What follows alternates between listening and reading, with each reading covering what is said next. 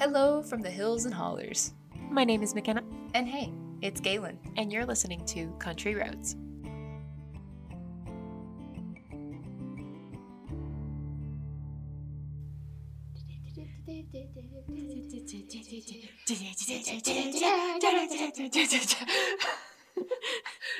I'm gonna keep that. So, what do we do in West Virginia this month, Galen? This month, we took a trip to a West Virginia staple, the Chocolate Moose. Located on Harper Road, the Chocolate Moose is a great place to hang with the family. They not only have a miniature golf course, but a coffee shop and a climbing gym all on the same site. The miniature golf course has 18 fun and challenging holes built into the hillside of a mountain. It was dubbed one of the 30 most interesting courses in America by USA Today, and it's only $7.95 per person. What a steal. Right? Fun. That doesn't hurt the wallet. The Chocolate Moose is Beckley's local coffee shop with freshly roasted coffees, Hershey's hand-scooped ice cream, healthy fruit smoothies, and plenty of room to visit with friends. And the Outside In Gym is a great place to go on adventures in bouldering and top rope for both experienced climbers and non-climbers, like us. We're definitely inexperienced climbers, unless you count climbing that bridge that one time. Yeah. We weren't supposed to do that. It's fine. It's for fun. But anyway, it's great exercise for all ages. You can climb for a half hour for $10.95, a full hour for $17.95, or you can get a day pass for $29.95, although I don't know how anyone could survive a whole day doing that because I did it for an hour and felt like my arms were going to fall off my body. Well, that one includes climbing and golfing, so you could climb for a little bit and then go putt-putt. Still uses my arms. I would climb and then putt-putt and I wouldn't be able to swing it. It would just simply fall out of my hand. Yeah, we definitely found out how taxing it could be on your upper body strength. Shoo-wee! To give us a closer look at the creation of this beloved business, we took a trip to the Chocolate Moose to interview owner Kevin Traub. I'm the guy who owns this place. Yes, certainly. I don't know what else to introduce myself as. That works. That works. That works. You're the guy. So I've been here. Yes, I'm also the janitor too. So I was cleaning the bathrooms last night. So it keeps me humble. Yes. Yeah. The guy, lowercase G on the guy. So anyway, just to give you the quick story. March 11th, 1986, I opened up whatever kind of business I had here. It was a gift shop, West Virginia crafts, artisan stuff, things like that. And at some point, the state opened up Tamarack and killed that business.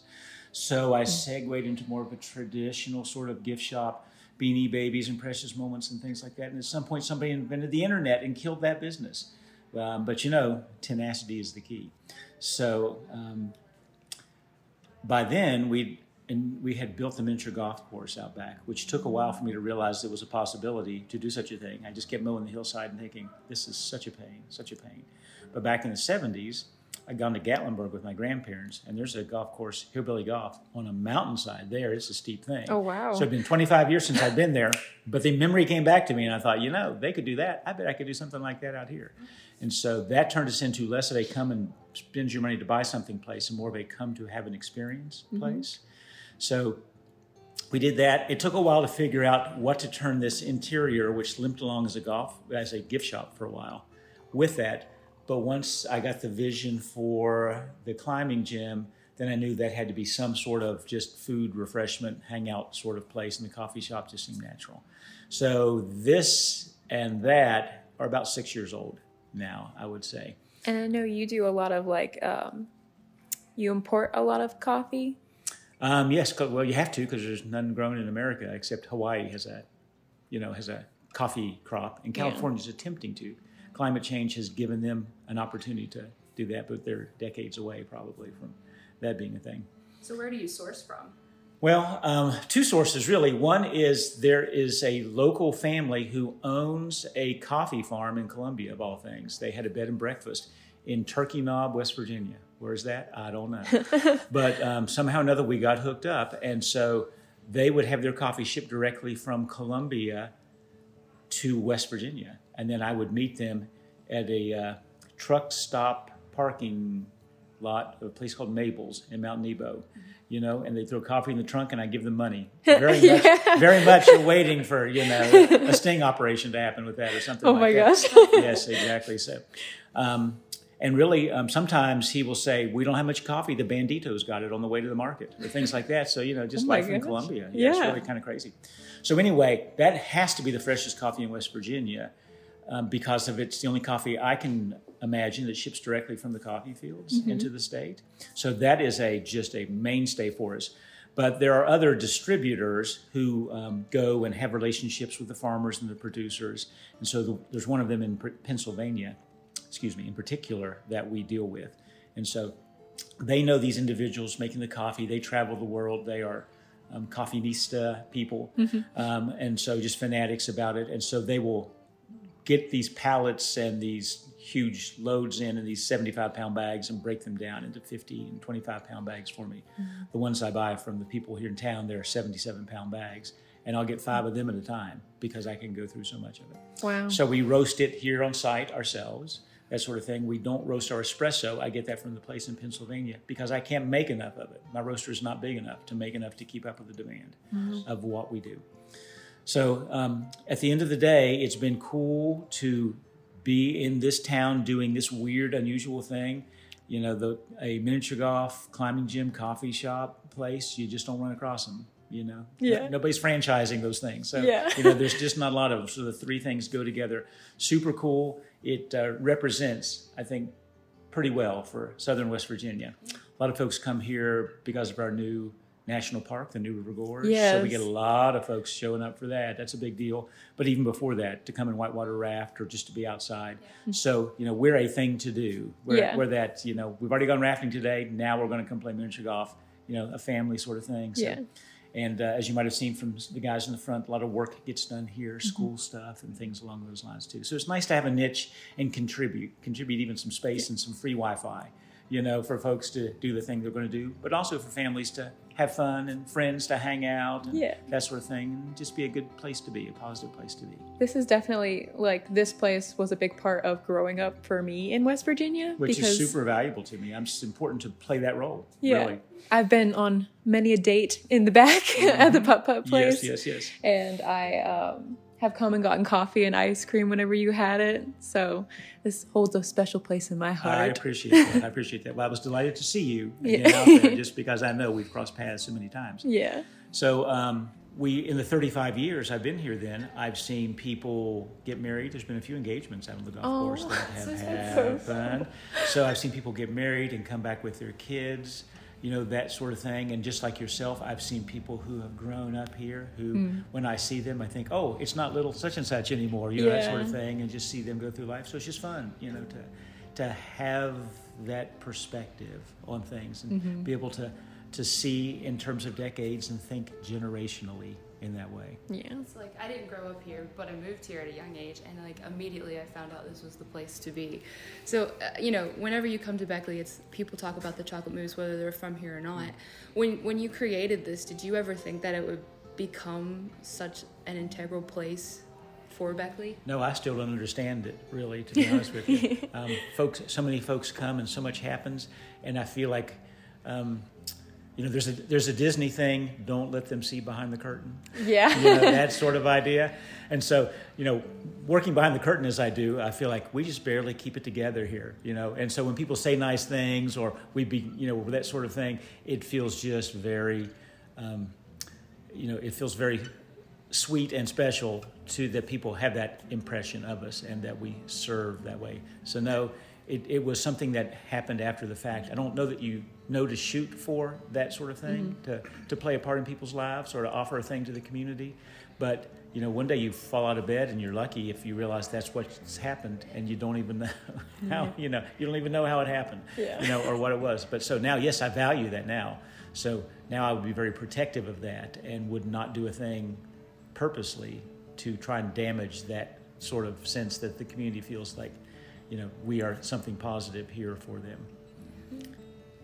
Great, because people from all over, like whether they're from here or not, they're like, they always talk about the Chocolate Moose. So even before I had come here, the first time I had heard about it from you and other friends, I was like, I have to try this place out. And then you come and you get hooked on it. Yeah, because it's just such a special place to be. It has a very good atmosphere.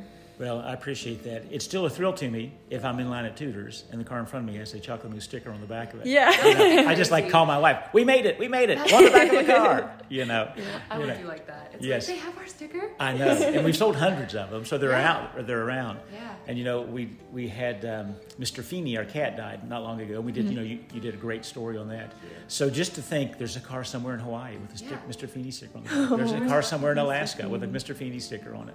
You know, that sort of thing. It's just so fun, you know. Cool. You're reaching not just this portion of the state or the state, but in some aspect the country. Yeah. Which most people, when they think of Beckley, West Virginia, probably don't think that that's something that you can do, but you're doing it. So I just think that's awesome. Well, as you ladies know, since you're children of the 21st century, you know, we do have an easy way to connect with the world with the internet and such, and people are just looking for a thing to be a part of sometimes. Yeah. So if you give them a chance, give them a vision and something worthwhile to do, they'll want to join up with you. I know we talked about where the coffee comes from, but one question I had is, like, where do you guys come up with these recipes? I know you have a local artist that does the art, but how do you get those ideas for what kind of drinks you want to make? The crew here is super creative, and so some of them are really coffee drinkers. They're serious about it. You know, I will share occasionally with folks, I don't drink coffee, I don't climb, and I don't play golf. So I don't do any of those things that we do here, which is helpful because when something is not your passion, you can step back and try to do a more efficient, effective job of it as opposed to running it a particular way that you've got in your mind. Right. And also, I've given you sort of the big scope of the story, but there's a whole lot of failure in that and a whole lot of things I tried that didn't work and a whole lot of things that just withered and died. And so not hanging on to any of those things too closely, because my identity isn't tied up in any of this stuff. If tomorrow we decided it was better to plug all these holes in the wall and flood the thing and turn it into a large indoor swimming pool, okay, yeah, all right, you know. So I'm cool with whatever works, so to speak, you know. We might get rid of coffee and go to lima beans, I don't know, whatever the thing is, you know. And, you know, we're not going to do that, of course, but still, yeah. I'm just saying. So to be able to be mentally flexible and not emotionally tied in to what you're doing is super healthy for you, because you don't know what life is going to send your way. And sometimes it's unexpected opportunities, and sometimes it's a real battering and a heartache, you know. And so to be resilient and to be able to move with those things, roll with those things, sometimes absorb those punches and get up and keep going, even if it's a different direction, it's such a valuable thing. I think that's a really cool, different way to look at it. Because I think a lot of people that have small businesses, you know, like you said, that's their passion. Yes. And they do get emotionally tied to that. But like you said, by stepping away from that, you can have that fluidity.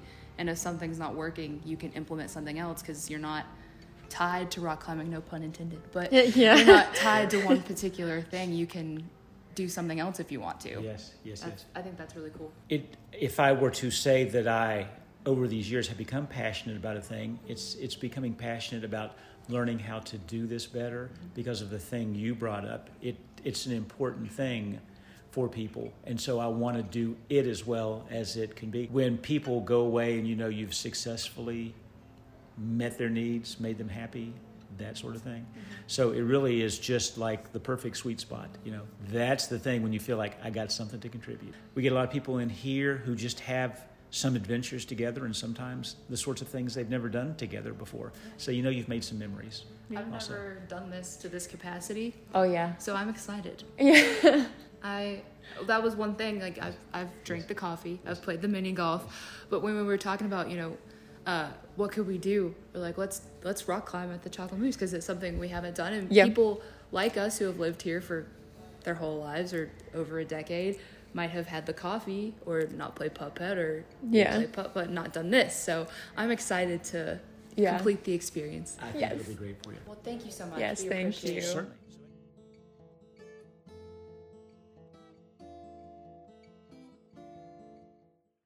After the interview, we harnessed up and went rock climbing, thereby completing the trifecta of the Chocolate Moose experience. I used muscles I didn't even know I had. Over the course of an hour, we each tried about 4 courses, Some were easier than others. And some were ridiculously hard. And you got all of them. I got all of them. You think you have semi-decent upper body strength until you have to hoist yourself up a 35-foot-high rock wall. The climbing was fun. It was the jumping back down to the floor that was scary. Yeah. Like, you know in your head that the harness is going to catch you, but at the same time, your brain is telling you that if you jump, you will die. You will simply perish. Which is exactly, I was thinking that so many times. This is it. This is the end. I mean, hey, if I have to go out, that's a cool way to go. She died rock climbing in the inside. In the inside out. She simply repelled to her death. No, it's super safe. We had a great time. Yeah, yeah, absolutely. It was fantastic. And I mean, you actually only drop for a full second, which seems like a very long time when you're that high in the air, but then it catches you and it gently places you feet first on the ground. Well, sometimes. Yes, some of us did not land so gracefully. That being me. Are you sure you still want to put that application into Cirque du Soleil? I'm even more inspired to be in the Cirque du Soleil. I've proven I've done my time on the climbing walls. I can do it. So, ma'am, do you have any experience? Well, yes, I went to the Outside In climbing gym once. I did the aerial yoga and I climbed the walls. You're ready. I'm ready. I'm gonna call him right now. Okay. What's the Cirque du Soleil's number? I wonder if I could actually get 1-800 never going to happen. Wow, that's rude. I'll send them a Facebook message. Yes. Hey, I was just wondering. Are you hiring? They have casting. Okay. So the requirements. Excellent skills in one or more action disciplines. I can hang from a rope. Excellent level of overall fitness, including strength and flexibility. I can hang from a rope. I can hang from a rope. I can lift my, you know that baseball scene from Twilight where Alice lifts her leg? I can do that. Okay. Ability to adapt to new apparatus, environments, and group training styles. I'm adapting all the time. The world is a mess. Ability to work in a team. I'm a great team player. I worked at Starbucks, and you know, you really have to be part of a team there. This is exactly how your interview would go. Willingness to think and work creatively and outside of one's comfort zone. I am a graphics designer, and a lot of the time I have to make sports graphics, and you know, I'm not a sports person, and I'm willing to do it for the team. So that's both comfort zone and team building. Yes. Comfort working with fire. I am kind of a pyromaniac. Just kidding. But I like fire. I can work with it. Do you have possessing agility, explosiveness, and precision? I feel like I mean, I am a very explosive personality. Really? I feel like I really. I have a very explosive personality. I am such a vibrant individual. Oh. And I would shine on stage. Are you 18 or older? No. I am. I was gonna say. I'm in my 20s. Well, you have all the qualifications. I'm telling you, I could be a part of Cirque du Soleil. Galen's putting my name down. What if I got accepted by the Cirque du Soleil? I might regret this. If you do and you leave me, I'm never going to forgive myself. Well, I just signed you up, so you should be getting it. Anyways, we were talking about the Inside Out climbing gym. Oh, yeah. Oh. Well, my muscles ached for relief by the end. It was such a fun experience and something I can and will be doing again. Probably at the Cirque du Soleil. The dream lives on. One of the best parts, in my opinion, is just the atmosphere of the whole place. Over the years, the Chocolate Moose has become a staple in residents' daily routines. Friends catch up over a cup of coffee. Students sit at their favorite table and study for a big test. People complete business calls and go on dates. All because the Chocolate Moose has become their place. And It can be your place too. Moral of the story, there are things to do hidden around every corner in West Virginia. Sometimes you just have to take a closer look. Thank you for listening to Country Roads, a production of The Scenic Route, sponsored by Loop Press. If you like what you hear, please remember to like and share on Spotify or your favorite podcast provider. Or you can check out our Twitter or give us tips on cool events going on in your town at countryroadswv_. Thanks for listening, and we'll see you next time on Country Roads. Maybe you will, maybe you won't. I might be at the Cirque du Soleil. Oh my gosh.